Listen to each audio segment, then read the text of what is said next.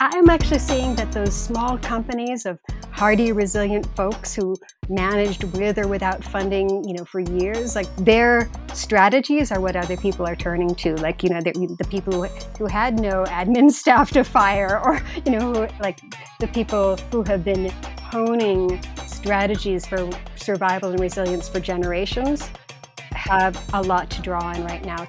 Hello, and welcome to Art Restart where we explore how artists are reinventing their fields and building a new landscape for the arts. I'm Pier Carlo Talenti, the producer and editor of this podcast, brought to you by the Kenan Institute for the Arts at the University of North Carolina School of the Arts. In this episode, we'll be hearing from dancer, choreographer, and artistic director Rulan Tangen. Rulan was thriving in an international career as a performer and dancer when, in 2004, she survived a bout with stage 4 cancer. Emerging from the harrowing experience, she shifted her goals and committed herself to getting a brand new company, Dancing Earth Creations, off the ground. And 17 years later, she remains its founding artistic director. Dancing Earth is a mixed heritage company that creates contemporary dance deeply rooted and researched in the communities in which it works. Through its workshops and dances, Dancing Earth explores and links themes of ecological and social health and wellness, particularly in indigenous communities. Dancing Earth has led workshops in many native reservations, and to date, the company has included artists from 28 First Nations as co creators. Among the many awards and recognition Rulan and Dancing Earth have received are an Expressive Arts Award from the National Museum of the American Indian and a Blade of Grass Fellowship for Socially Engaged Art.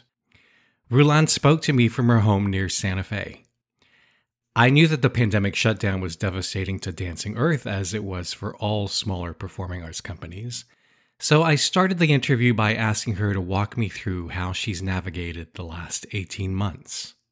Thank you so much, Pier Carlo, for asking me this. And even though I think, you know, the sort of common mundane part of the story is that we all were completely out of work, I think what the deeper question is is the role of artists in society, especially when the whole thing implodes and collapses. Because I do feel like artists are the visionaries, because artists are constantly being creative in challenging and changing circumstances. And so, who better than artists to not only comfort the community, but also to provide spaces of imagination, either propelled by the artists or demonstrated by artists. So I take that I take that role to heart, and I'm going to actually bring this conversation to where I had to go, like everyone else. I was without human community. And my art is, you know, I, I think all performers have to engage with people, whether they like it or not. But certainly in the art that I've facilitated as the artistic director for Dancing Earth, a lot of it's community sourced. So not only the artists on stage, but it could be, you know, farmers or elders or culture carriers or you know open conversations that are that are facilitated. And suddenly, I was without human community. And there's a lot I can say about that. But what I can say is, I didn't really feel myself to be lonely. I was certainly a difference, a, a difference that I had to adapt and adjust to. But I had time on many days to take a walk outside, even though I was working many, many hours. I, I took a walk outside and I connected with the beyond human beings who have always been my teachers, so my teachers who are beyond human. And there were different, I think you could call it teachings or sharings or learnings um, that came from me listening during different seasons to the desert and the dried riverbed. Um, which many look at and see, oh, it's all dead, it's all, it's all, it's all brown, it's all dried. But there's an incredible ecosystem that's very diverse because to survive in the desert, a million living things find a million ways to survive in the desert. And of those, I think there was probably um, eight different expressions that I'd love to share with you. Um, oh. Not necessarily what I learned, but where I learned them from, because I think they're, I mean, some people might find to be like poetic or metaphor, but I actually found them to be very direct. Um, so these eight different directions or mini seasons, you know, what came to me. And the first one would have been in March. The first part that I learned was from the wind. It was March, and we had big, dusty winds, which I always get kind of irritated by. But and where were you? Because you live you, you live in both in the Bay Area and good question. New yes, Mexico, right? I had just come back from the Bay, and I was in New Mexico at the time. I'd love to just acknowledge those as um, the Bay Area being stolen, occupied Ohlone territory of Yelamu, now known as San Francisco, and in New Mexico, occupied stolen Tewa lands, now known as Santa Fe. I'm not quite in Santa Fe, I'm near, but um, good enough for this for this uh, for this conversation, I think. Yeah, I learned from the wind, and I, you know, I, I get irritated by the wind, and then of course farmers tell me, "Oh, well, that's you know that's how pollination happens," and as that came through, I felt this like pollination and there's plants that have been given the name weeds, but they really can move into life quickly. And they're they're very resilient. They don't need much to survive on. And gosh, I think artists can be weeds sometimes. I, I certainly became one because we had been getting ready. We had just done a premiere of a new production and we were lined up for touring. Maybe the first year where we'd had that much work in about a decade, like of building relationships. And the dancers had, some of them had put three years of their life into creating this work. And the common business knowledge that I was actually given in little business meetings, not with, within my company, but, you know, out in the field, were such that, you know, if you have no expenses, so if you don't tour, you don't have expenses. And so you just let the dancers go. They'll, they'll figure things out and I found that to be quite inhumane. I didn't think it would. I didn't think it was fair. So what I do when I feel things are not fair, I move into double, triple uh, timing. You, you can imagine, like your feet in a very like fast staccato rhythm, that became me. And like a weed moving into flowering or the wind pushing pollination, I decided to invent a whole new business, which doesn't sound so new now, but I, I didn't know anything about doing classes online. In fact, the research at the time didn't even indicate that Zoom was necessarily what it would be. So that's like March March 6th is where we're starting to try to figure things out.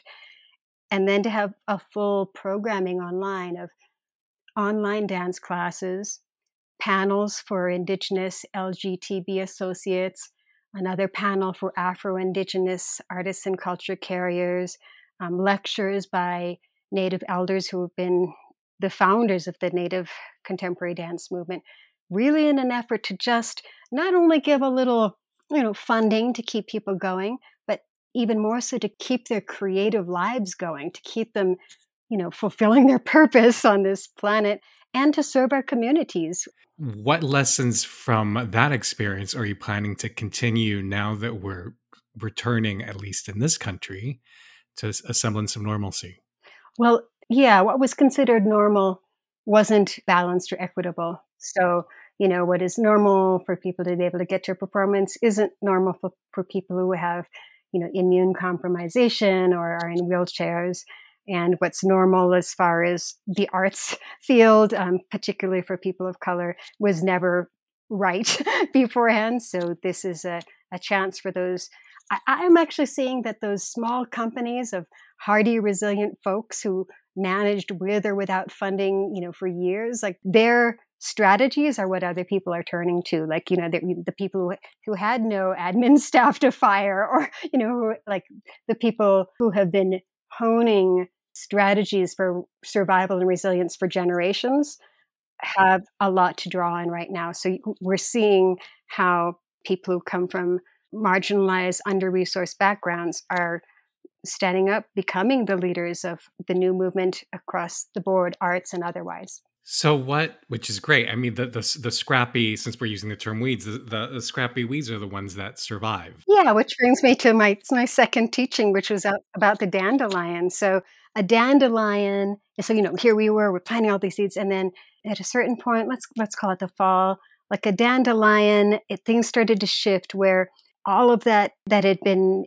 given to artists over perhaps years, but certainly the last few months, where they started to take on their own um, sovereignty, doing things on their their own. They've you know now gained skills and confidence, perhaps with you know video performance or maybe they already had those skills but they've been you know had different opportunities coming from dancing earth and then there was a lot of folks have been taking on their own projects and doing that for their own communities where they are and i think of that as something really healthy when you see people that you mentor or support even for a moment eh, when they become even better leaders than they were before so i'm definitely seeing that now i'm I'm not so much on social media, but when I do, I'm like, oh, look, look what this person's doing now. Like, eh, where they're becoming not only leaders making creativity for themselves, but also for others. And that's something I'm, I'm so happy about.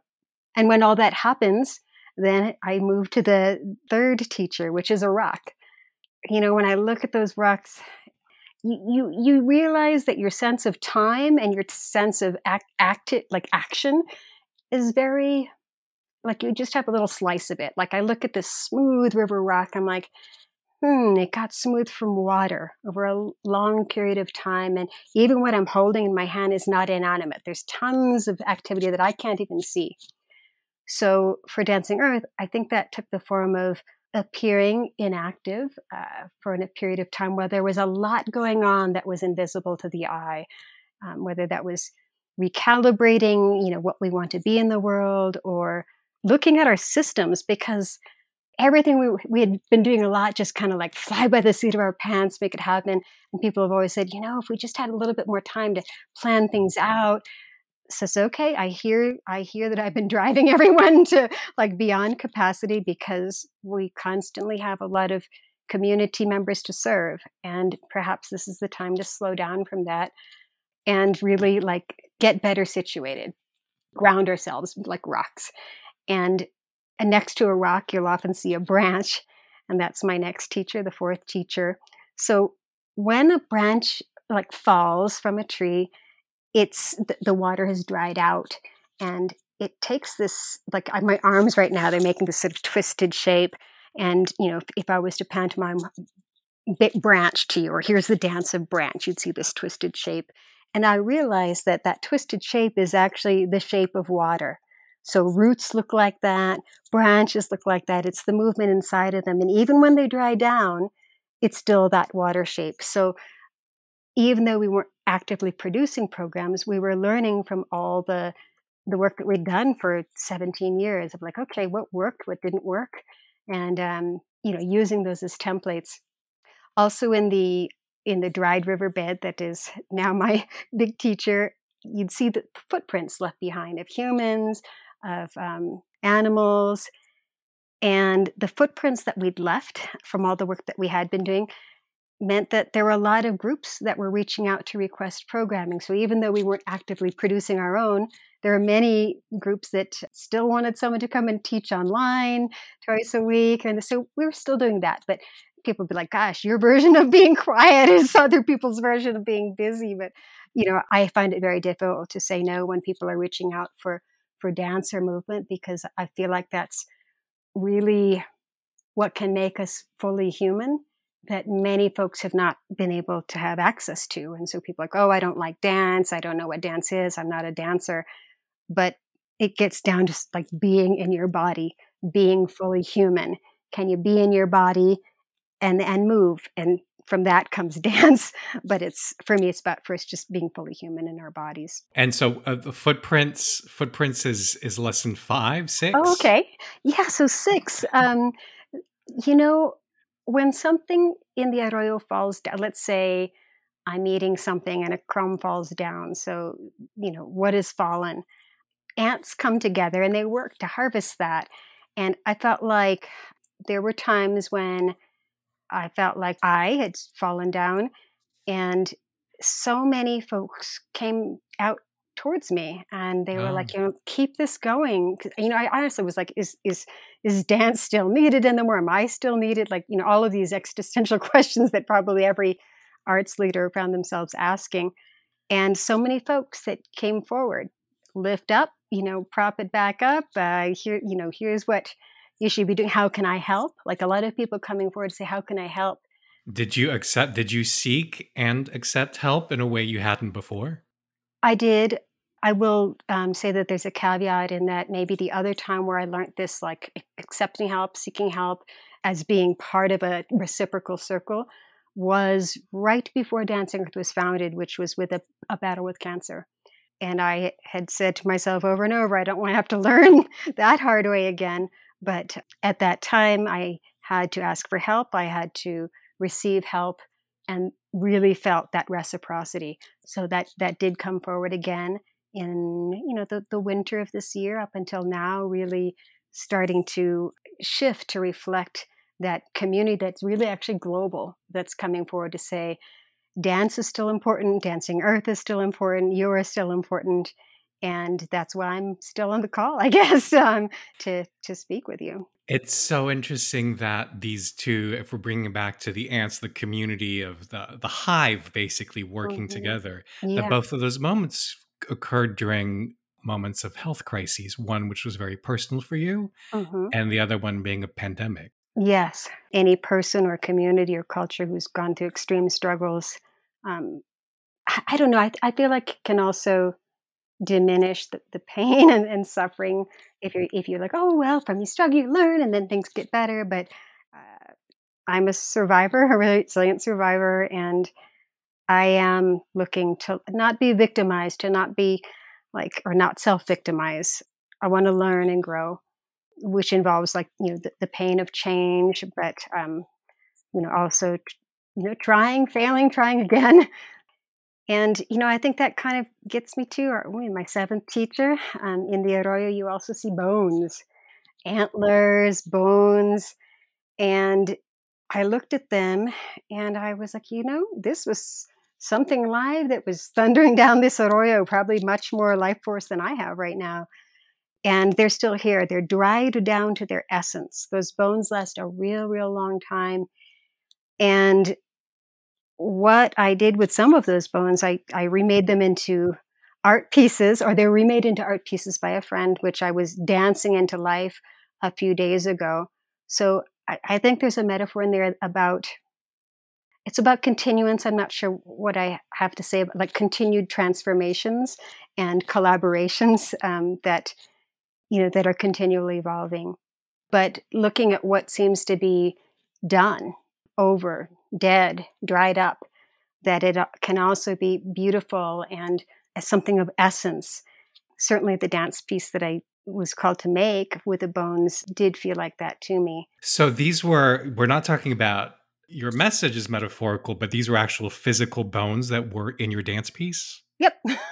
they oh, were my oh, collaborators. Yes. Instead of dancers, I had bones and rocks and dried up flower. Everything I chose on stage was with the incredible multi artist named Marion Claire Wasserman. And she had taken these um, pieces from the desert, uh, these dried yucca pods, these dried horsetail. There was a shell, but parts of them she did a light coating of gold. And I, I actually am thinking about there's a beautiful Japanese art form that I've seen and admired, which is something broken that gets put back together, like essentially glued back together with gold.